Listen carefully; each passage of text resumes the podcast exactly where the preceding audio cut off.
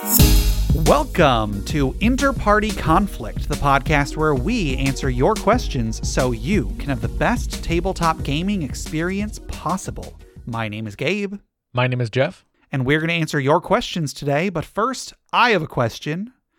Jeff, Yeah. how are you doing today? Doing uh doing pretty good. I had my uh first week of my new job outside of like the training schedule. Oh, okay. How is it? I'm liking it. Like it's really frustrating. It's a lot to take in all at once. Mhm. And like they're they're very uh, understanding of that. They're like this is a lot of crap we're throwing at you. So like they're they're a very understanding company or at the very least the t- the the team that I'm working with is very understanding. Sure. So, and I'm working remotely. Like my, I was home all week. Like I, I feel like I, I don't think I've showered in several days. Like this is Oh, like you know. Jeff, I, well, I mean, like I gotta, I you can know. smell you through the microphone. sorry. yeah, I know. I, I still got to get used to. I still got to adjust to working from home. Yeah. Um. Like there's definitely some adjustments I need to make. Like I need to go outside more. Sure. Um. I might even start going for a drive in the morning to help wake me up Oh, because like interesting. at least for the first few days where I was working from home, like I was so groggy. Yeah. I was like I was so tired and like for a really long time through like half the day I just felt like so tired. But then like the couple of times that I went into the office during training because they want us to at least go in a few times, but during training they wanted us in there at least for like most of it. Mhm. Um going into the office, like I would drive into the office and then Mhm. when I was there I was fine. Like I, I was I felt awake as as awake as I usually am during the morning Yeah. at work. So like I was like maybe like maybe a drive around the neighborhood or something might wake me up or something like that. So so making small adjustments to remote work, but I ultimately I'm enjoying it much more than my last job. Mhm. And I'm sure the honeymoon phase will end eventually and I'll hate hate the job to a certain extent, but I think Sure. and like I will have to go into the office periodically and I think they want to they want me to go in at least once a week and maybe down the line they'll have us go in more often depending on how, you know, the world is um but I don't know. I'm I'm, I'm kind of hoping that it'll be mostly mostly remote cuz I you know, I enjoy not having to go into work and see people and anyway, I, I won't babble too long. I've already babbled too much about my new job, but it's better. It's way better than my last job, and it's remote. Uh, and I'm getting paid more, and I don't know. Yeah, it's going. It's going well. So Awesome. yeah, it sounds yeah. sounds great. sorry, sorry to talk about uh good good job stuff, but how No, are it's you fine. doing? Uh, I'm doing all right. So, uh, you know, my work is is my work. It's busy. We actually, uh, after Thanksgiving, had uh, we had an extra an extra two days off. I guess. Like I was expecting to have to work that Saturday and that Sunday. They didn't schedule that Sunday, which was cool, and then they canceled Saturday the morning of. So I got a four day weekend. It was uh, is pretty sweet Nice. um, you know, got some stuff done around the house and, uh, you know, trying to get stuff ready for Christmas. I got a lot of, a lot of stuff on my, on my plate, I suppose. Um, Yeah. no pun intended because, you know, Thanksgiving and everything. Um, one thing that I am doing for Christmas, I'm, I'm making something for my wife. There's a guy on Reddit who came up with, uh, this thing. It's a little 3D printed TV that looks like the TV on The Simpsons Oh sure. and it has a, a little screen inside and a Raspberry Pi computer. mm-hmm. And it's programmed to just play episodes of The Simpsons just on random. So, like, you turn it on and it'll just be playing an episode. And then when that episode's done, it just goes to another episode. And then when that episode's done, just goes randomly to another one and so on. And Nice. there's a, he made a guide for it. And, you know, it all looks simple. So, I've like 3D printed the parts, I've bought all the components and stuff. But holy crap, it is a lot of work and it is very confusing work. I've had to solder a whole bunch of components together that are all very, very small mm. and very easy to mess up. And also, there's, you know, I don't know how to program a Raspberry Pi. The, there's instructions in the guide, but like some of the things aren't don't work exactly as they're described like the instructions aren't quite accurate Right, And, like- it depends on like the version of the Pi that you have, and Right. the version of the software of the or the BIOS, or you know, yeah, like Yeah, but I've still got several weeks, you know, and I've done all of the the, the soldering. Presumably, is like the hard part, I guess. If I can get. Yeah. simple instructions on how to do the the software stuff, it should just be a matter of just type this, type this, type this. yeah, If that doesn't work, I can start over. There's nothing stopping me from just starting over. and like Um, even if I, I feel like even if you're like it's a work in progress, sorry, uh, sh- I'm sure she'll she'll it, like she'll be able to see the TV thing, you know. I guess. like, yeah. and we'll probably be excited about it. So like, no, I think that's a really good gift. That's that's a good idea. Yeah. So anyway, um, everybody out there who who maybe does this sort of stuff for fun, like programs stuff, you're better than me. Yeah, right. Uh, I have yeah, no like, idea I- what I'm doing. as nerdy as I am, I haven't gotten into I haven't gotten as far as soldering yet. So, Yeah. uh, but that is something on my that is something on my bucket list of like is to like get to the point in my nerdiness where I'm soldering things. Sure. Anyway, so I mean, you know, not really much else going on, just work. Uh, I guess let me extend a thank you to uh, Jacob, Jacob C, who was on our episode last week. I thought that was a, a very fun episode. Um, and uh, I will, I'll let everybody know because we only have a few episodes left. We do have one more guest episode planned. Whether the schedules allow for it to happen or not, we will find out. But uh, yeah, we're, we're basically done with with guests for the show. So let me just extend a big thank you to all of our guests that we've had in the past. We've had a lot of them as we. Uh, I don't know if it's made it into the final episodes or not, but like I've I've talked about it with you, Jeff, in uh, previous weeks. We've had a lot of guests over the last Yeah. five years.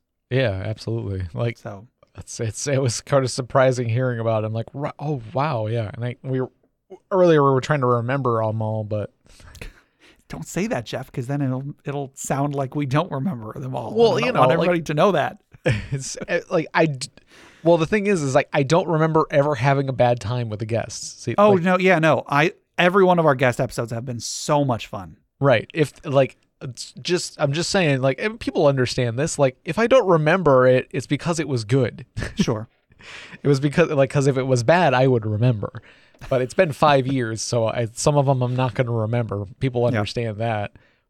But like if it was 5 years ago and it was bad I would I would remember every detail. sure, sure. So so yeah, so I we've we've we've had a great we've had a great time with guest episodes. So Yes. so Yeah, thank you I've- everybody. Yes, thank you. Big huge thank you to everybody who's everybody who's guest on the show. You've you've helped make the show as awesome as it is. Um, I guess on that note, you want to go ahead and get into this episode? Sure. Okay. So, Jeff, I want you to imagine that uh, there's a weird family that has moved in down the block from you. Is it me? Uh, that's to be determined. Okay. So, you one day you think, okay, there's this weird family down there. Let me go. Let me go introduce myself. So you bring over, I don't know, a casserole or like a basket of muffins or something. Cookies. Cookies there. Oh, of course, of course. Your Yeah. uh, Jeff's chocolate chip cookies, listeners. Jeff's chocolate chip cookies are fantastic. Yeah. I have been craving them ever since the last time he gave us some. So I I like making them. I think they're delicious. Like I make them the way I like them. So uh, Yeah. So anyway, anyway, thank you. anyway, so Thank you. you show up um, at uh, you know down the down the street. You show up with this big basket of of chocolate chip cookies, and it's this tall black house. You knock on the door, and then after a moment or two, this very very large individual. Now, hang on. You're probably thinking, "Oh, it's a dragon." No, it's not a dragon. It's just a very, just a very tall, maybe like a half orc or something. A very very tall individual answers the door doesn't speak, just kind of looks down at you, pale face, uh, gestures for you to follow him. So, Okay. okay, you know, you're you're being a, a friendly neighbor, so you follow him inside, and then you go inside and you see this weird cavalcade of people. There's uh, an uncle that's bald. There's, uh, you know, in my mind, I'm actually combining this with the monsters by mistake. so whatever, whatever. You No, go that's in. fine, there- it's fine. This there's an uncle that's anyway, bald. There's a grandpa that's a vampire. The one of the people is like a Frankenstein's monster. Anyway, you you go up and you uh, hand them these these cookies, you introduce yourselves, and then while while you're making pleasantries with the new neighbors down the street, you begin to remember that this house before they built this house, this was actually built on there was an old cave that there was supposedly treasure buried inside. And you think you know how they got the money to build this house and all buy all this weird stuff that they have in their house. And do you know where that money came from, Jeff? Where did it come from, Gabe? You think that that money came from the dragon's hoard.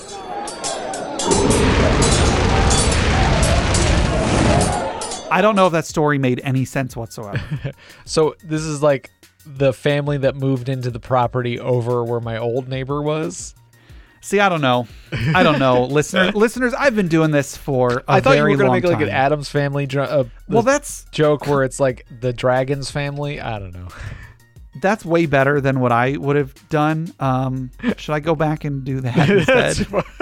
no, it's fine. In my mind, I was like, "Oh, this will be so much fun. I'll make it'll still make so much sense." And then as I got into it, I'm like, "I don't know what I'm doing."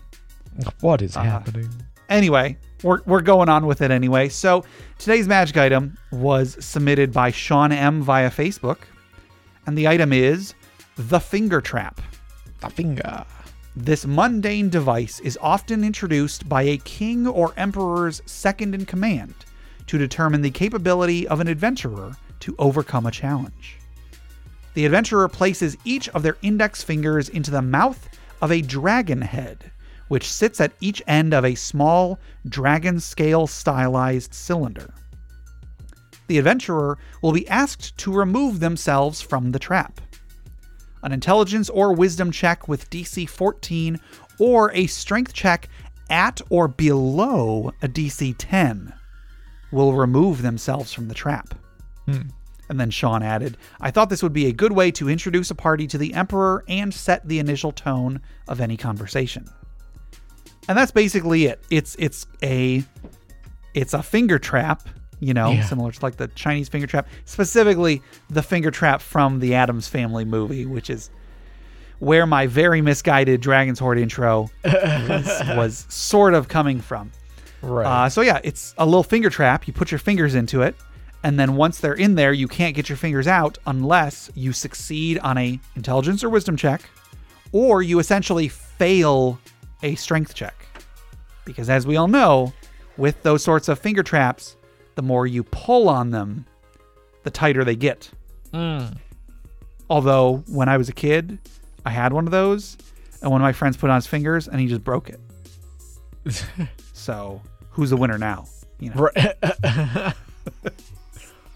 so maybe So- maybe this should be like a strength uh, if it's like you know 30 or above DC or something like that. You can. Sure, sure.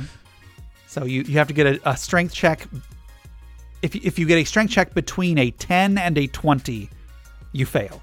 Right. Yeah. Yeah. Something like that. But no, Yeah. like I like that. I think that's neat. That's Yeah. like yeah, like a, a strength check at or below 10. Sure. That is that is definitely I would say that's the standout mechanic about this. I mean cuz there isn't really mechanics to this. Right. Uh, this this is, you know, it's an example of a magic item that is not meant to be it's not a weapon, it's not a you know, a, a thing to attack somebody with or to help an adventurer along their journey. It's just kind of it's a fun little device that serves a purpose in the story.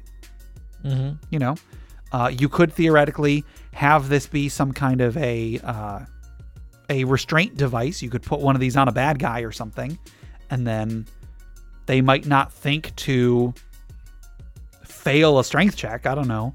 So this could be, you know, something like this could be used as a device to restrain somebody, but uh, for the purpose that it serves, I think it's it's I think it's cool. I think it's a fun reference, of course and uh, yeah, could serve uh, just a fun little purpose in the story where they are going to be meeting somebody in a position of power, and the person just wants to see how the adventurers, how they approach challenges, how they overcome challenges, and then they can use that as their, uh, use that as the determining factor of whether they want to hire them, for example. Right. Yeah. Can you get out of this finger trap? Yeah. You're hired. Well, now I'm trying to think of like, are there other types of traps you can put the players in where they can only get out by failing a check. Hmm.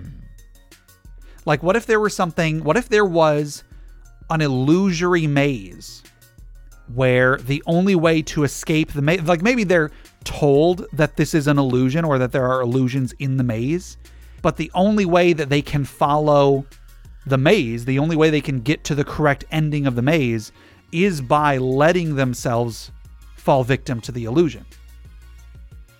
Like maybe without the illusion, Mm. the maze is a lot more confusing because there's like maybe there's an illusion that's covering up a dead end.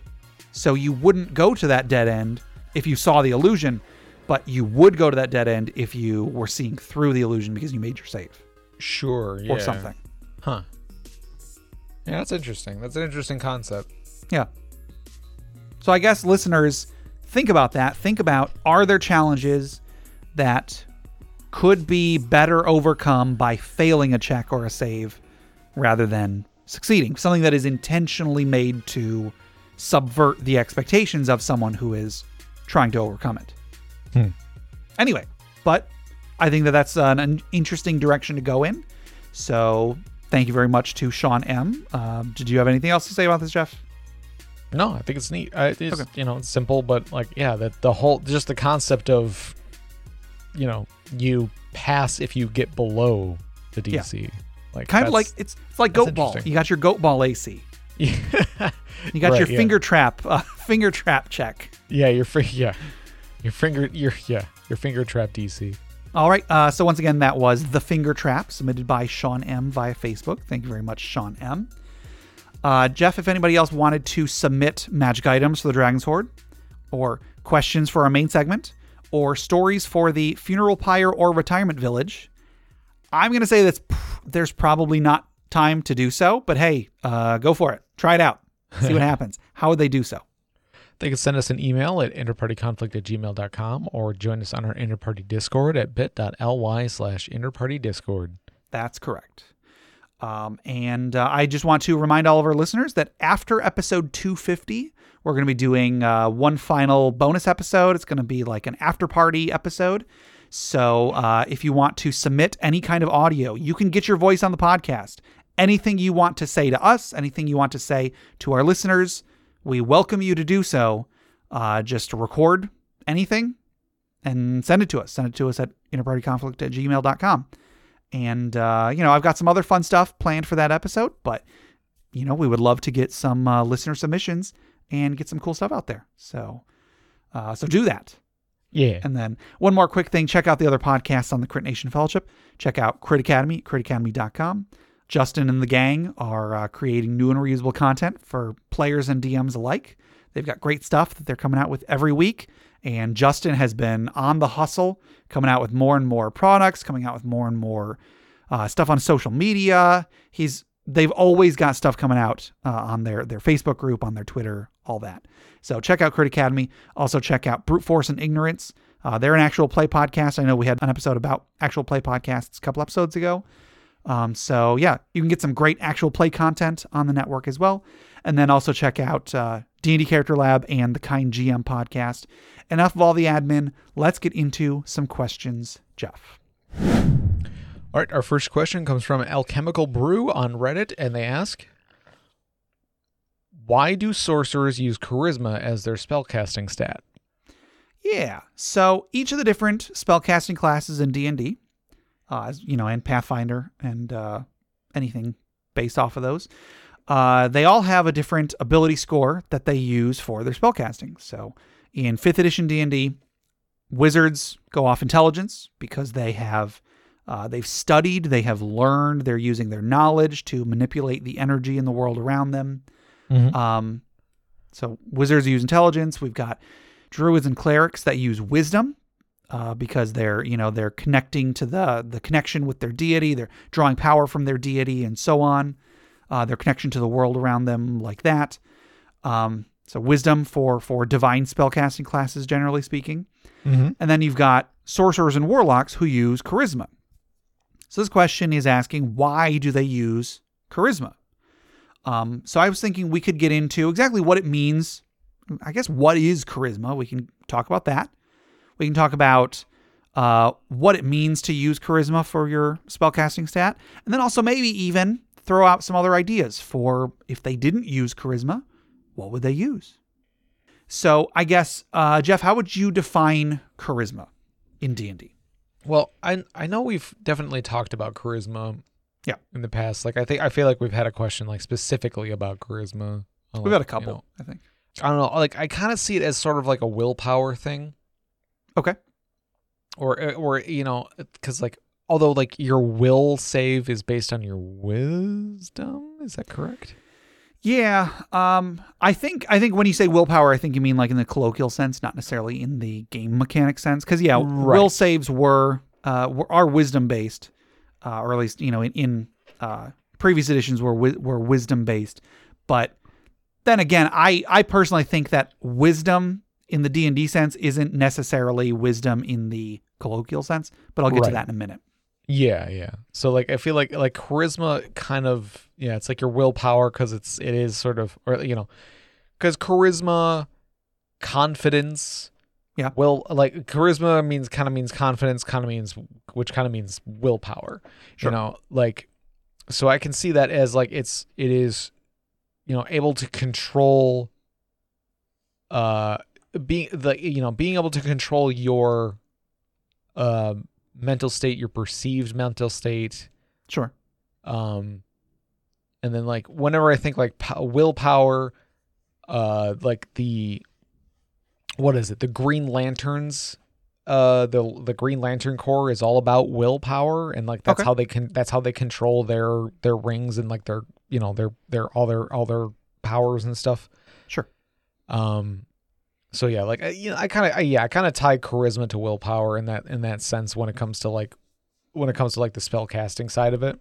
hmm Uh, with so like at least at least with sorcerers, um, maybe with warlocks, I can see it be like charisma actually being kind of more in like a like in the way that one would normally think what charisma means is being able to like schmooze your way through a situation Sure. you're actually you're having a dialogue in a sense with your patron who is giving you your powers.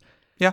So I can kind of see like you know the strength of your charisma dictates the strength of the power that you're getting from your patron. Sure, sure. And it doesn't even necessarily need to be that your charisma at the time of casting the spell.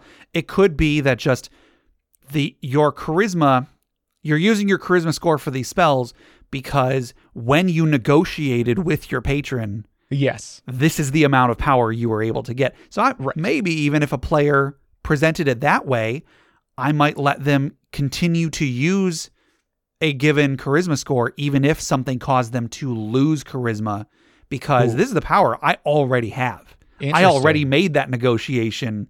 You know, we've already got the contract signed. you know. That's that's interesting. Yeah. Uh, yeah. I, I I don't know. I'm I'm not saying anybody else necessarily should do that. I just think it's Right. an interesting way to, to Yeah, think that's of an- it like that. yeah, absolutely. Yeah. Um so yeah, like and, and like in an in a sense like with sorcerers you're sort of yeah, you are sort of like schmoozing yourself, you know, like Okay. you are you are convincing yourself I can do this. I can use this ability. I can fire this, you know, I can fire this cantrip. I can I can I can shoot this fireball. Like I'm going to do it. Like and like a lot of like in a lot of fiction and stuff when it's like some some main character has an innate power that they haven't quite gotten down like Mhm. they got to find their inspiration or something they got to find they, they get you know they got to find their you know th- th- their way of of using that power um Sure. you know and like maybe it's like uh, in, in other fictions where it's like somebody is the son of a great powerful wizard or hero or something and like you know everyone expects them to be also as good and like they're a disappointment and they're like crap no what do i do but they got to find their own way Sure. um and on doing that and like that does take there is a sort of amount of charisma you have to use on yourself to convince yourself that you can do the things that you're trying to do Sure. I remember a long time ago I heard somebody say like how how dumb are we as people when we lie to ourselves. We're the one doing the lying and we Yeah. still believe it. right yeah like so like yeah like you're like you you can be very convincing to yourself about being wrong, you know? Like Yeah. Yeah, th- So- that's one way to think of it. So, um, I think of it a little bit differently, and of course, uh, you know, listeners, you can you can interpret this however you want. Just understand, like the mechanics wise, this is what the d- designers of the game wanted it to be. You can rationalize it however you want. Uh, if you're the DM, I suppose theoretically you could change that too, but we'll get to that. Um, but you know, as long as you just understand that they do use their charisma, then you can come up with your own way to justify it. Here's the way I justify it. So I'm actually going to give you kind of like a little bit of a treatise on ability scores in general. And I'm sure this has come up in the show before, but I like to think of uh, the ability scores. There's strength, dexterity, constitution, intelligence, wisdom, charisma. I like them in that order because I like strength and intelligence being kind of at the top of their the, the line. So you got your three physical stats, your three mental stats. I think strength and intelligence have something in common. Dexterity and wisdom have something in common. And then I think constitution and charisma have something in common. So I would say strength and intelligence are both your capacity for doing something. So, Mhm. like whether you can lift a rock is based on what is the what is the physical capacity that your body is able to put out. right. So that's your strength. Similarly, when you are are you able to learn something or to to to solve a problem, that is your mental capacity. So like strength and intelligence are kind of similar in that way. Dexterity and wisdom, um, I think that the colloquial version of the word wisdom is not quite what D&D means in my opinion. I, I feel like in D&D, wisdom is just your perception it's not necessarily that you are wise. Like I really think that being wise is kind of in D&D terms more intelligence than it is wisdom. Even though I know it's the word wisdom, whatever. I just feel like cuz everything, you know, you've got your your will saves are kind of how well you're able to perceive the truth of something that's attacking your mind. Um, you've got your perception skill in there. You've got your insight skill in there. Uh, I think that dexterity and wisdom are both how well you're able to react to your environment. Dexterity is how well you're able to physically react. Wisdom is how well you're able to mentally react. right. Then you've got constitution and charisma. Constitution, and I'm this is playing lots of word games here, what with intelligence and wisdom and being wise and so on. Co- constitution is how strong your body is. Again, I know word games, whatever, Right. but like constitution is how many hit points you have. It's also how well your body is able to resist poison, resist being petrified. It is how well your body is able to differentiate itself from outside forces. So if uh, if a knife is trying to become part of your body, your constitution is going to be able to say, "No, my body is my body. Get that knife out of here." Same with poison and so on. Similarly, I view charisma as being how strong your mind is, how well your mind is able to differentiate itself from the world around you. Right. Because So, if somebody is if somebody's trying to tell you what to do, exactly. you yeah.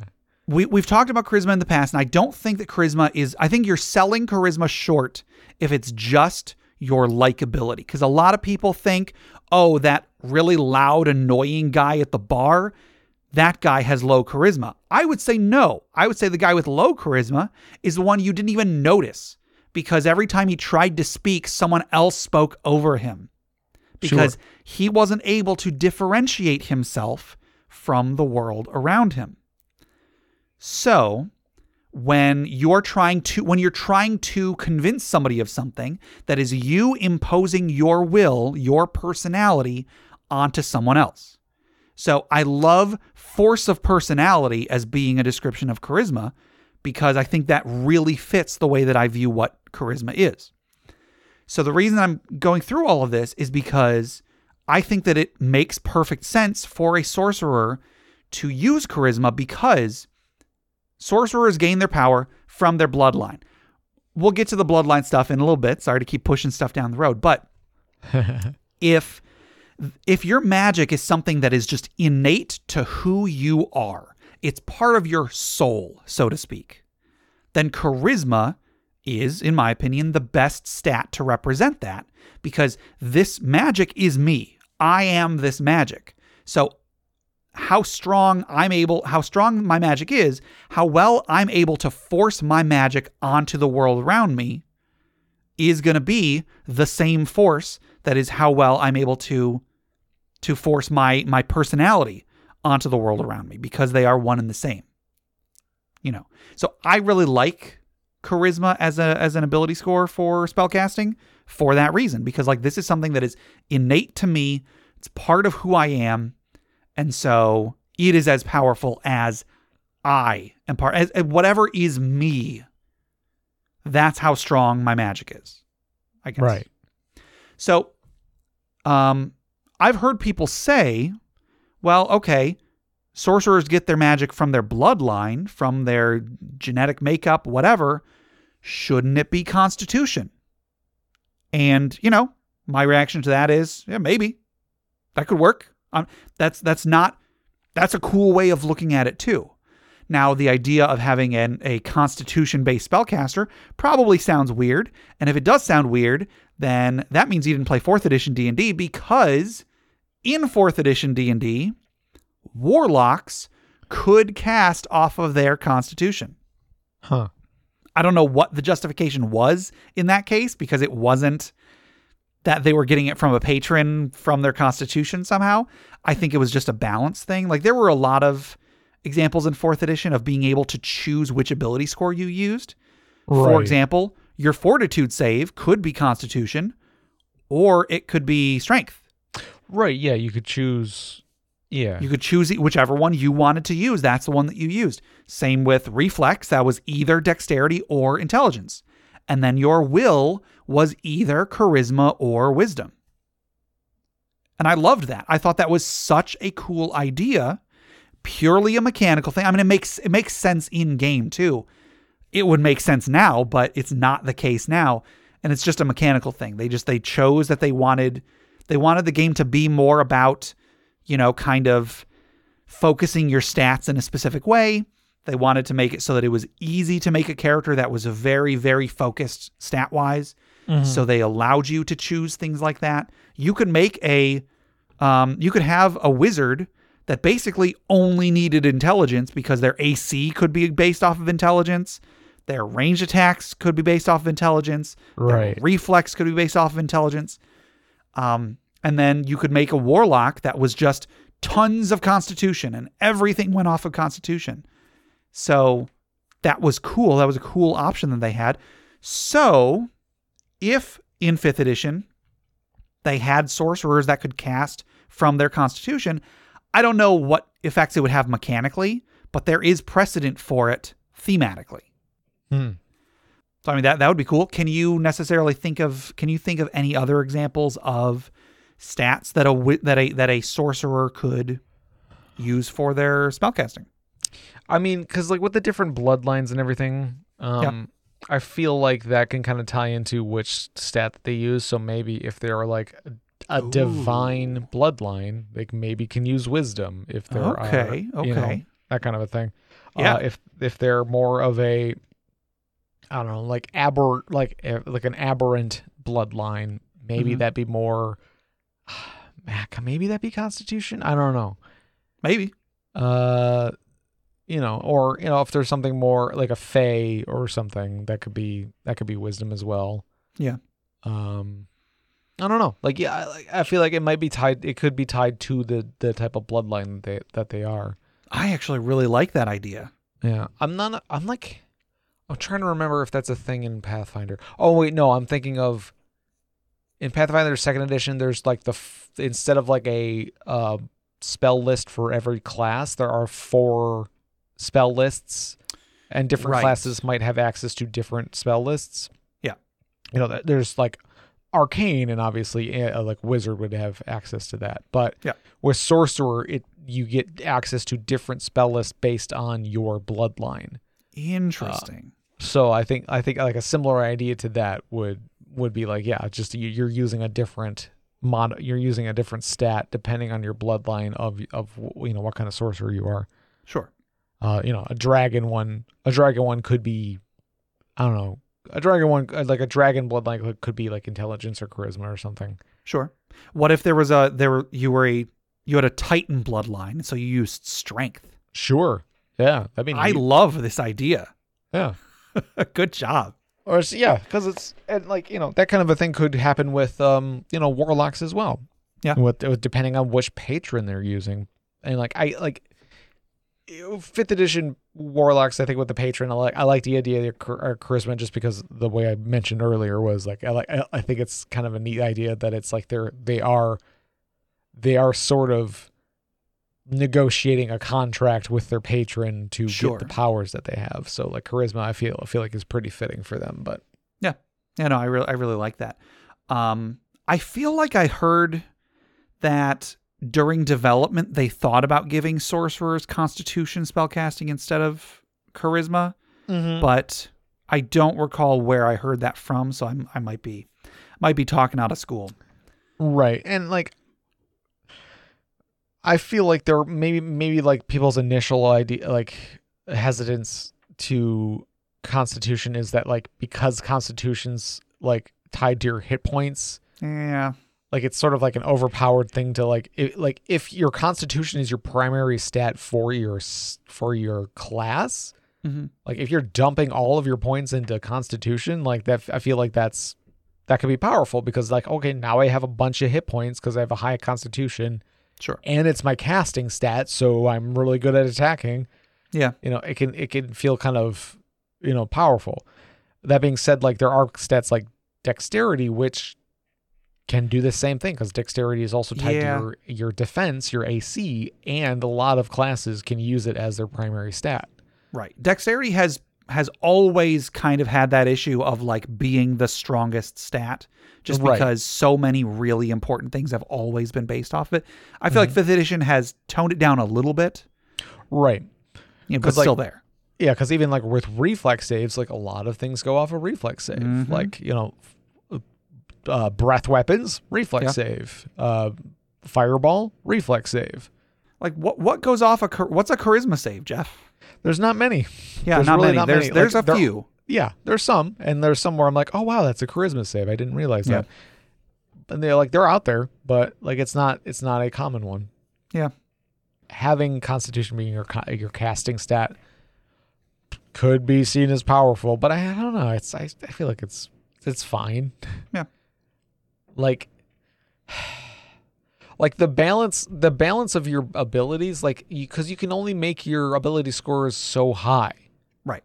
it- yeah, it's not going to break your game if your character like even if like somehow your AC hit points and your primary attacking stat were all in one were, were all in one attribute. Yeah. I don't think that's going to be a like it's going to be a, that's going to be a powerful character, but I don't think it's going to be a broken character. It's going to be a powerful character in combat. Yeah. But the game can be and arguably should be more than just combat. Well, and that's the thing though is like because if you can if I can put my 18 to my constitution and have good con, you know have good uh, attack and Yeah. hit points and defense, then that means I have all these other points that I can put into anything else. That's and that true. way I, That's I true. could just like dump the rest into charisma, and now I'm both really good at combat and really good at you know role play. Mm. You Yeah, know, fair enough. challenges. So like again, it'll be a powerful character, but I don't think it's going to be busted because it's just a lot of a lot of the rules in in in all these systems like usually like you can't have above this amount of stat when you first make your character like Yeah. in fifth edition if you're doing point buy you can't have above like a 16 or 17 or something like that um I think yeah, the standard array has a 15 as the highest. yeah stat. so 15 so yeah i don't think you can have yeah you can't have above a 17 i'm pretty sure Yeah. uh so like that's just that's that you know like that Yeah. there there are other things that are balancing that and i don't know i don't i don't think it's that i don't think it's that powerful to say Right. You know to to let somebody use a constitution score as a casting uh, casting stat it's definitely worth trying. Like I would let somebody, I would let somebody try it and see Yeah. how it uh, see how it works. Yeah, no, I, I, you know, I'm, I'm fine with it. Like, you know, and and usually I'm, I'm probably biased because I create a lot of characters. I'm like, man, I wish I could, Sure. if only you know if only I had a few more points to put into this stat or that stat, you know, I'd be I'd be a little bit more happy with with this build. Yeah. But again, like mo- in most cases, I don't think it's gonna break. Like that's not gonna be what breaks the character. That's not that's not gonna be right. what what breaks the adventure or the game. Like that Sure. that really isn't. Like having a few extra hit points on top of being you know and, and on top of being to actually make more rolls than you know like and again there's rolls you know like i really don't think that's gonna that's gonna make a character overpowerful it might make them powerful just i don't think it's gonna make them overpowered. apparently we, I, I had, oh, we had a lot to say on this one I guess, yeah. yeah. all right our next question comes from eklunds on reddit and they ask what is your favorite utility spell Yeah. So, um, you know, you've got your your combat spells. Um, let me actually see if there's an official answer. Let me just type in what is a utility spell. Okay. Uh, according to oh, that's a this is uh, from Wowpedia, so it's the wiki for World of Warcraft. According to Wowpedia, utility is the term for a spell or ability that has some special effect that is helpful, but usually not directly combat oriented. There are exceptions. Some combat spells with especially odd effects are refu- referred to as utility spells. Anyway, so yeah, utility spells. You've got your combat spells, your damaging spells, and then you've got, generally speaking, your utility spells. Your hmm. spells that are just not not necessarily for dealing damage, just kind of everything else. Right, yeah. Like their their intended use isn't necessarily for combat. Sometimes sometimes you can maybe squeeze it in there, figure something Yeah. out. And like, you know, there there's there are plenty of people who like have found broken ways to use utility spells in combat because a lot of times utility spells are balanced in the way that they're not they're not meant for combat so like you can usually use them more um you know more often like combat like utility spell like there's a lot of utility cantrips. Oh yeah, you know? So like it's like okay like like the whole thing with prestidigitation like can you like people have found ways to use prestidigitation to do stupid amounts of damage. And, yeah. and a lot of that really is like well if the dm lets you do it then i guess but and and also it's it's low levels where people don't really have very many combat options. So Right. everybody's always trying to find, especially with a spell that doesn't cost anything to cast. yeah Pe- people are going to try to figure out how to do it. yeah Um, so yeah, w- I uh, I kind of just went through the player's handbook and was just like looking at various utility spells, and I, I picked out ones that I like.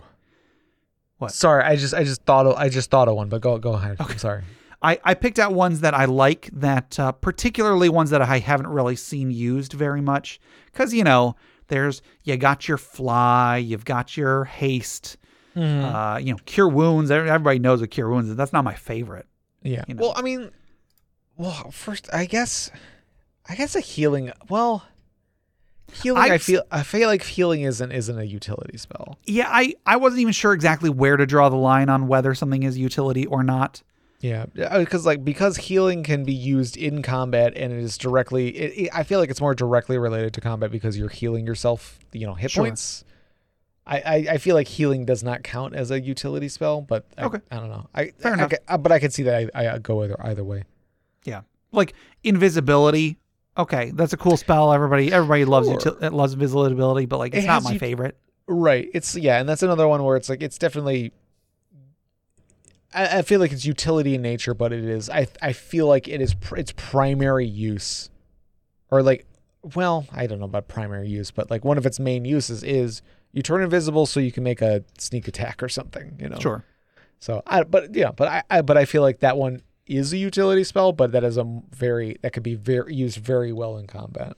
Yeah. I don't know. I'm sorry. I'm I'm just That's I, fine. I don't mean to harp on all the things you're mentioning. No, no, it's. Yeah, I, I understand. Like there isn't. It's it's weird where to draw the line. You know, that's why I even go. That's why I even got that uh, that Wowpedia definition Right. because it's just kind of anything that uh, is not directly combat oriented. Right. You know. So I've got a few examples. Um, I'm not sure if you uh, what you have, but like I can go through my list and then uh, anything you want to add, uh, Sure. feel free. Yeah. So I'll kind of go. These aren't really in any order, but I do have my favorite one at the top, so I'll get to that one last.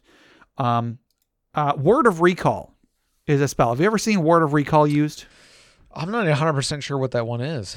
It's basically teleport, but you always teleport to a specific location.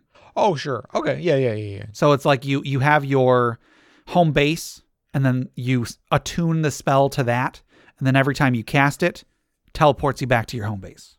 Right. Yeah, that's you know, that's that's a very common thing in like a video game or something. Like you have your you have your recall spell. Or your Hearthstone or Um, whatnot. It never got used, but in uh, the campaign where I was playing as my char- my cleric Saythorn, when I was playing as Chronic S Block, I um, I had a town. Like I, I sort of became mayor of a town, separate from the rest of the group. Nobody else knew that I was the mayor of a town, and I story wise, I told the DM that I was making a one use, a single use magic item of Word of Recall. Um, and gave it to or wait how did it work? I don't remember exactly how i made it work but basically i had made it so that the people of the town could summon me there anytime just w- one time. And so it was there for emergencies. If they ever needed it if they absolutely needed me they could do this thing and it would word of recall me back back to my home base. It never came up because i think the campaign ended probably before it ever would have but I liked the idea of like having I don't know when this is uh, this is just a plot thing for the DM. I don't know when this is going to come into effect, but hey DM, you can pull me away anytime you want if you have a good reason. Right. Yeah, that's know. an interesting. Like the, the, yeah, that's a that's a neat thing to have for your character. That is also a nice thing, a nice tool for your for your DM. Like if it, if he, like if you're a DM, like even if it's sort of like, oops, I almost killed you by doing something by making a mistake of putting a way too powerful enemy in front of you or something like that. They could be Yeah. like, "Oh, you get summoned away," and it's Sure, and it's a sure. fun like it's a fun thing. It's like it's not a, hey guys, I I I did I I did a dumb and can we undo the thing that just happened because Sure. I didn't prepare for this.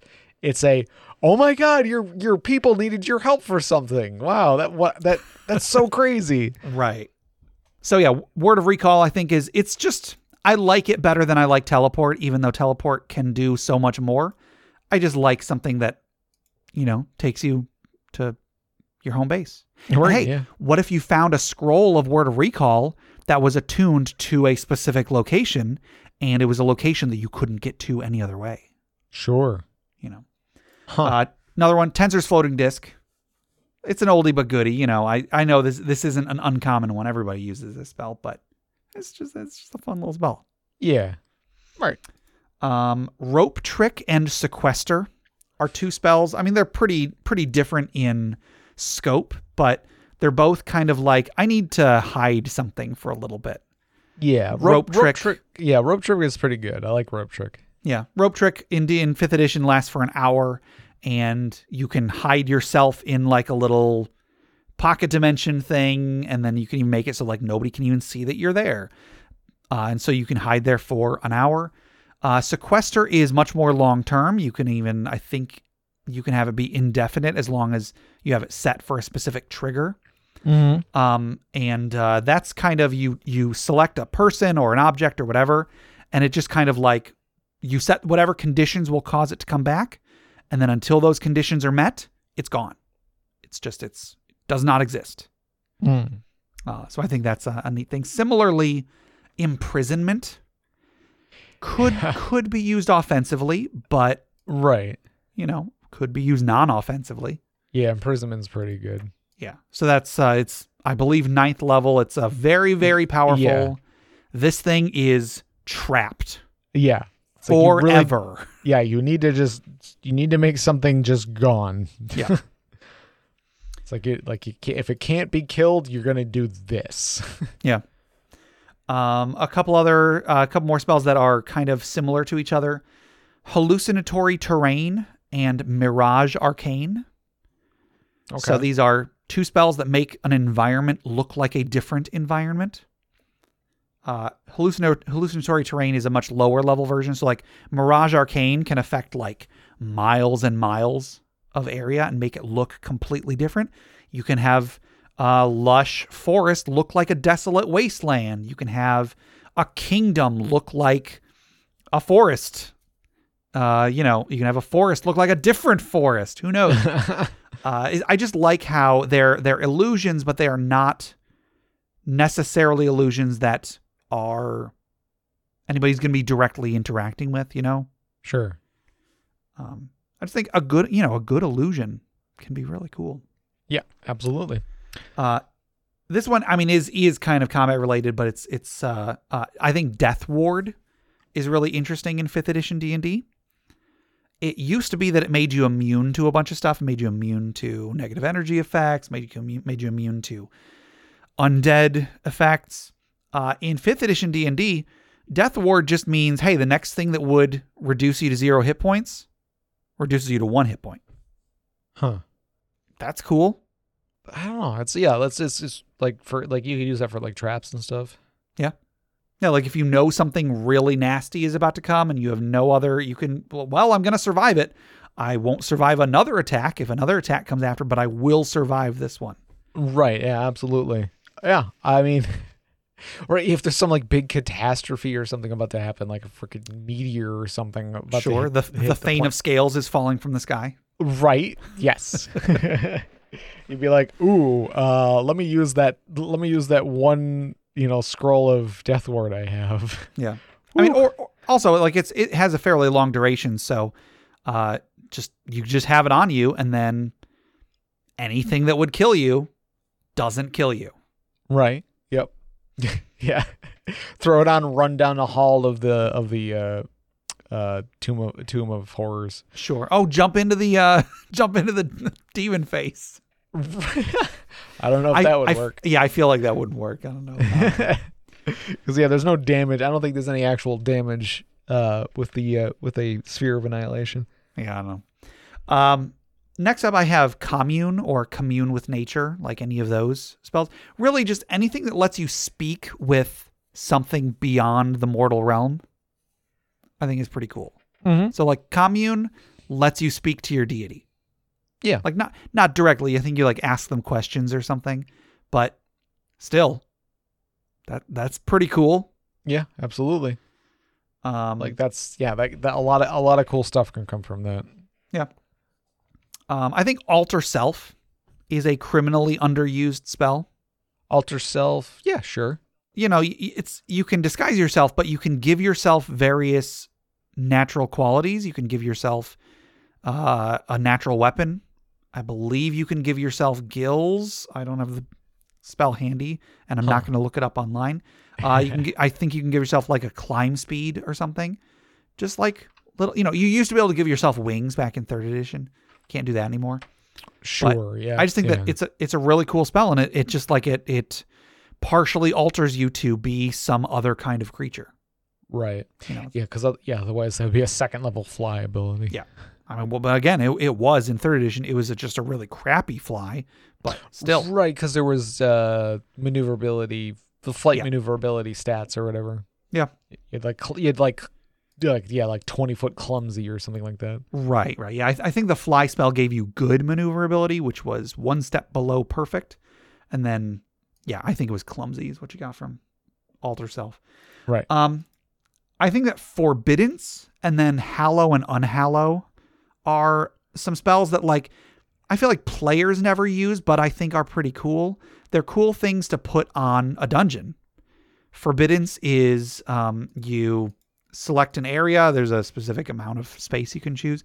Forbiddance makes it so that uh, nobody can enter this area except a specific creature or group of creatures that the caster determines if you enter that area, you take a ton of damage and like might get just bodily pushed out of the area.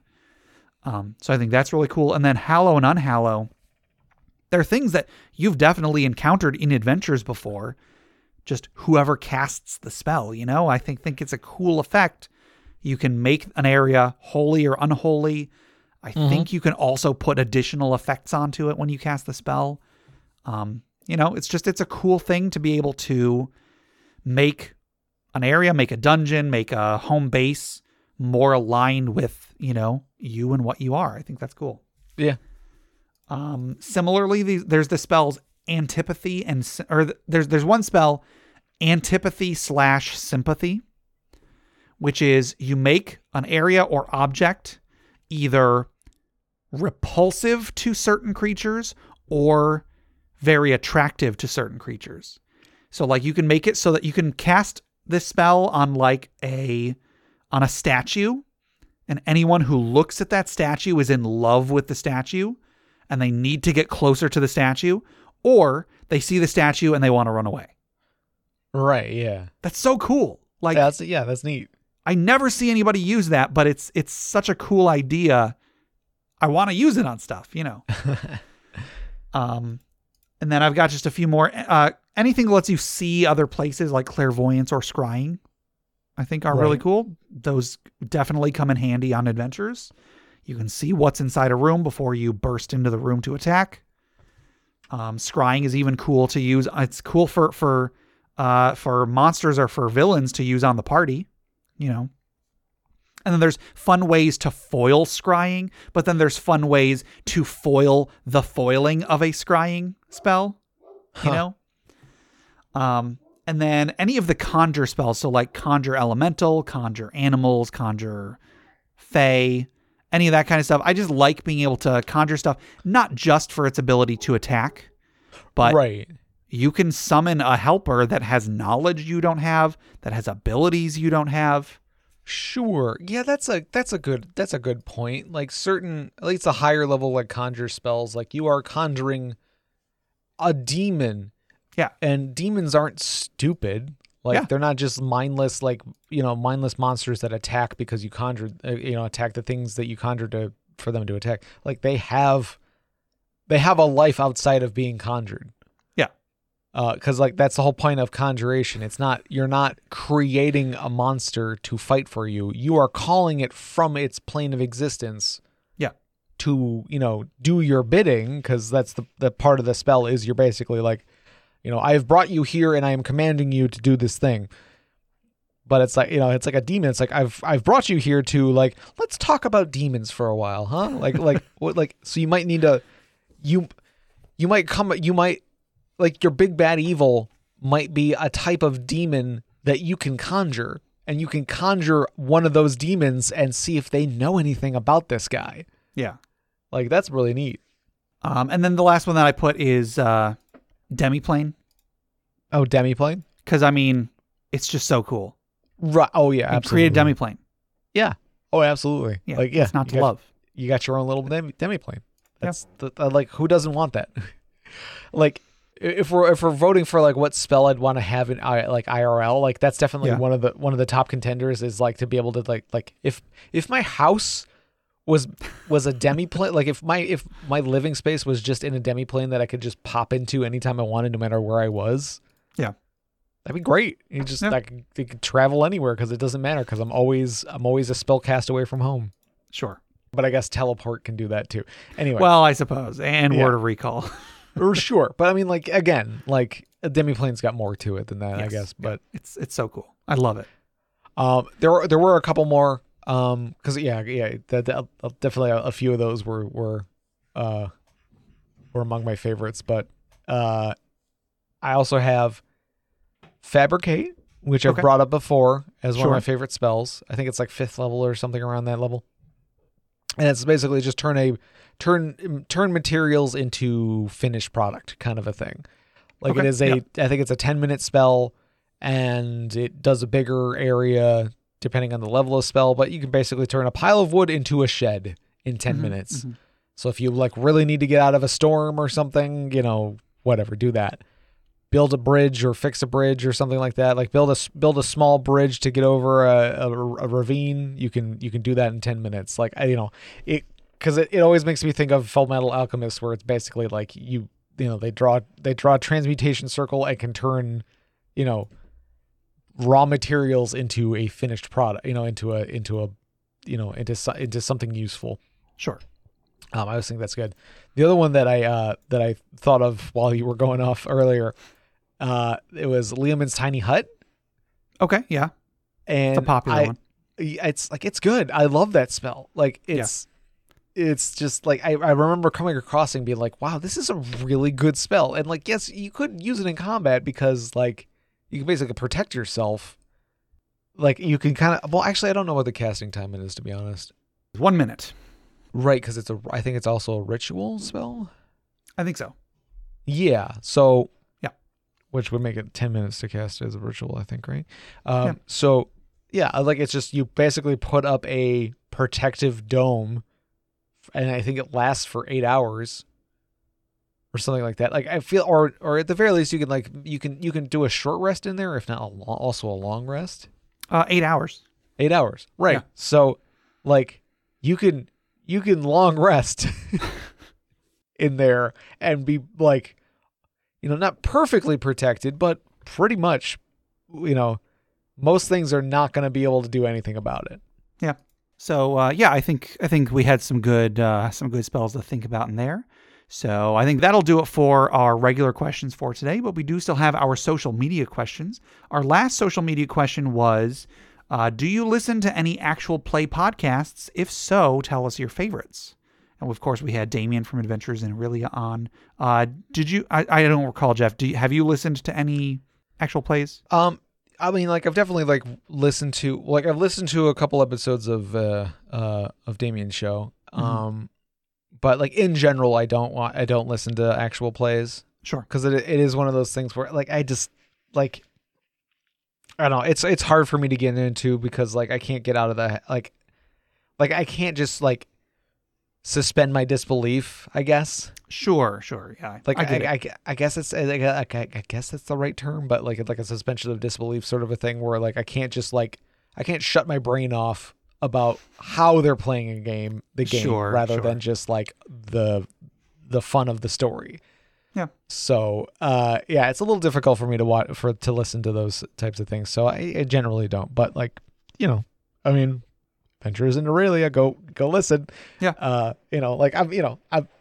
I don't dislike any of them well sure. Sure. I guess I haven't listened to any that I don't like absolutely hate but then again I haven't listened to many so Um, so we got a few responses. Darren W on Facebook says, No, I tried Critical Role and even listened to your actual play episodes, but it just feels like watching slash listening to an unboxing video. I can't seem to get into live play pods. Probably should have put trigger warning at the start and no offense also. LOL. And no, offen- Darren, I totally get it. taken. Yeah, I no offense taken. I 100% get it. I like that Yeah. unboxing video. Like, yeah, no, I get it. Yeah. Sean M says, Listen, no, but I have become a critter watching Critical Role. Although I will need something to fill my podcast hole left when two brave adventurers plan to go to the retirement village. yeah. Um, I don't like the expression podcast hole. Um, that's not good. Over on uh, Reddit, Alstar the Minotaur says, I listen to quite a few. The Adventure Zone is the thousand pound gorilla in the room, but there's some other really good ones also. The Glass Cannon podcast is a Pathfinder actual play run by a bunch of bros mixing in sports and theater references in equal parts. It has phenomenal production value and a fun cast of characters. Not Another D&D podcast is a homebrew 5e podcast run by a couple of former cast members of College Humor. It'll make you cry as often as laugh. However, my favorite is Dimension 20. They produce video content go- to go along with their shows as well. It is truly an incredible production. The DM for most of the seasons is Brennan Lee Mulligan, who is my gold standard on how to be a good DM. There you go. Um, Nemapomen, Nem- Nemapomen says, I've been listening to High Rollers, started from the beginning, and I'm nearly caught up. I think it's well done. I'm also looking for more suggestions for actual play, which I responded, there will be lots of suggestions in uh, yeah, two weeks ago's episode. Yeah. Uh, Rocknathal says, I don't like to because it makes me miss my game. I feel you. I feel you, buddy. True. Uh, Jason E says Glass Cannon podcast. It's a Pathfinder first edition playthrough of the Giant Slayer adventure path. They also have a whole network of other podcasts available through their Patreon. And yeah, that's our friend Jay. He's he's recommended this to me in the past, Mhm. so I'll have to I'll have to check them out. Uh, LJ Hui says Dungeons and Daddies, not a BDSM podcast. Amazingly funny D&D 5e E actual play podcast. Highly recommended. And then Arcanist Winterbrand says, I have listened to Critical Role campaigns one and two, not very excited for number three. I have also started the Adventure Zone. The most unique thing is we record our sessions and I listen to them before the next session. Much easier to do that than take notes if you have the listening time. my work affords me the same the same audio capacity I think Gabe talked about having one time. And yeah, I have many, many, many hours, about 50 or 60 hours a week to listen to podcasts. So that is beneficial. Yeah. Uh, we didn't have anybody on Twitter. And then over on Discord, the discussion actually went very off topic um, very quickly. And it's hard to kind of uh, to find kind of sort through it all. And also, this episode's uh, I, I have to be somewhere in a few minutes anyway. So I think I'll just say go check out our Discord and see some of the discussion on there uh, at bit.ly slash interparty discord. So that was the last social media question. Our next social media question, and I should probably mention that this is going to be the last. This is this is going to be covered on our last normal episode. So this is going to be covered on episode 250. Mm. So appropriately, the question is: In the next year, what are some of your gaming goals? Hmm. Well, I I would like to continue playing with uh, you, Jay, and Ski and Steve. And Skeeve, yeah. Sorry, sorry, Steve. uh, I also uh, within that group, I, I've I've I've got. I mean, we've all sort of uh, you know told each other we have plans to do some uh, GMing. So, Sure, sure. but I do I do have. Uh, you know something specific in mind as far as like I like I do want to run a pirate. I do want to continue that pirate adventure or at least some some version of it. Yeah, yeah, it'd be awesome to play as Captain Tobias Winter again. Yeah. so I'll yeah I'll try to um I don't know like because I because I, I did I donated to the Kickstarter for um what the heck is it Roll for Combat. Uh, Okay. and then they have like a pirate adventure that's tied to it, and so like I'm excited. I'm excited to get my hands on that and uh, take a look at it and see what I can, if I want to run that just you know straight out of the book, or maybe maybe do some you know do some adjust adjustments to it. So, Mhm. um, so yeah, like that's uh, you know I and I I feel like I feel like I'll probably be able to do something with that within the next year. Yeah, cool. So yeah, like uh, I don't recall if it ended up on the finished episode or not, but yeah, we um in our you know, group chat between you know you and me and the other two guys in our gaming group, uh like Jay is currently running a campaign, and then like you said that you were interested in running a campaign in, in picking up a campaign or starting a new one, I think, and then Steve said something like, oh, you know, actually I was also thinking of, of running something, and I was like, okay, in the service of full disclosure, I should probably mention I I too was thinking about running something next year. so I, I have two things in mind that I would like to run. Um, you know, either for us or maybe for like I don't know, maybe a, a looking into the future, possibly some sort of a podcast related thing. If I decide to jump back into podcasts so soon, but um, in particular, two things I want to run at some point. Uh, one is uh, Tomb of Annihilation. I got Tomb of Annihilation for my birthday last year, I think, and I think it's really cool. I like a lot of the stuff about it, um, and I've only I've played like the very very first section of it, so uh, I would like to play the whole thing at some point, you Mhm. know, and to to run the whole thing. Um, so you know, hopefully do something with that in the next year. Also, there's an adventure that I've kind of wanted to run for a very, very long time, and it's called Curse of the Azure Bonds. I used to have a computer game based on it. Yeah. It was a second edition Forgotten Realms adventure. And I've just been in in recent weeks, I've been thinking about like, oh man, if I could run anything, if I like had the opportunity to run an adventure and everybody was just down for whatever, I think I would like to try and run that. mm-hmm. That's also, as far as I know, it's a lot shorter than Tomb of Annihilation, so chances are higher that I will attempt that before I attempt, you know, something else. So I don't know. I just think it would be a lot of fun, and I've got some fun ideas for how it could work. You know, if if we if I or whoever did take part in it. So anyway, Cool. I'm those are my goals: is to play one or hopefully both of those things. Nice. Really, just play more D and D. You know what I mean? Yeah, for sure. So I think that'll do it for our questions for today. Uh, but before we close out, let's wind down. Let's take a deep breath. Twilight has fallen. The beasts have been slain. The townspeople have been saved. Your job is done. It is time to set your armor down in the last retirement village.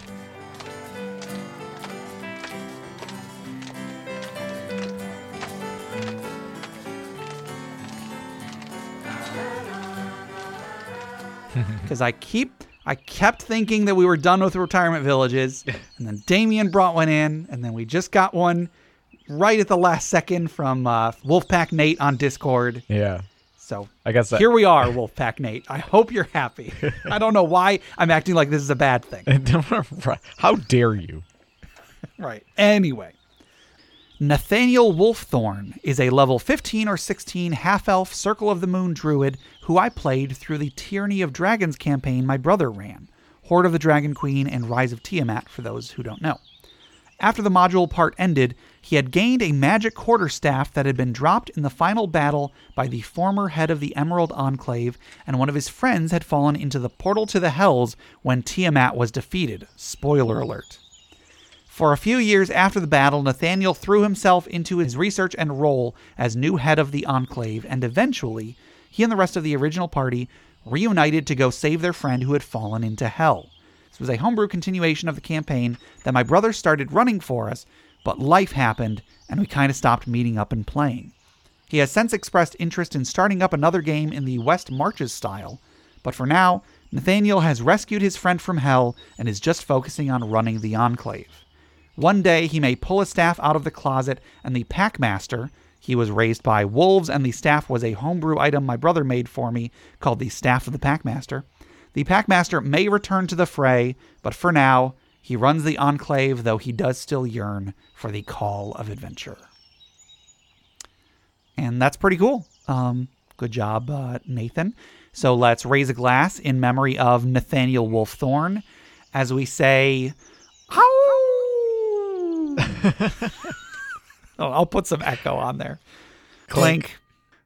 All right, that'll do it for today. To submit questions for us to discuss, items for the Dragon's Hoard, or stories for the Funeral Pyre, please email us at interpartyconflict at gmail.com. For show notes, links to media mentioned on the show, and running lists of questions and magic items, go to interpartyconflict.com. Join the discussion on social media. Find us on Facebook. We're on Reddit. We're on our Interparty Discord. We're on Twitter at InPartyConflict. Check those out for our weekly social media questions. Your answers might end up on the show for now. We're not going to be having very many uh, more of those. And you can find us on iTunes, Google Play Music, Stitcher, YouTube, Spotify, anywhere you download podcasts. Please rate, review, subscribe, or just tell a friend. If you want to support the show monetarily, we do still have a $1 tier for our Patreon. We're not going to be putting out any more content after this month. However, uh, I still want to keep everything hosted for the foreseeable future. So every every dollar helps, every little bit helps. And there's tons and tons of content on there. Hundreds of hours worth of content, maybe not hundreds of hours, a couple hundred hours worth of content on there uh, for anybody who wants to to join. Jeff, tell us about FriendQuest. FriendQuest is a YouTube channel where you could watch us play video games. There you go. Also, head over to bit.ly slash interpartyconflict and tell us your favorite moments from the show. If you do, you'll get two free printable board games courtesy of the great people over at hollandspiel.com. And our music is made by Boxcat Games from Nameless the Hackers RPG. So, Jeff, until next time, don't find yourself in a podcast hole.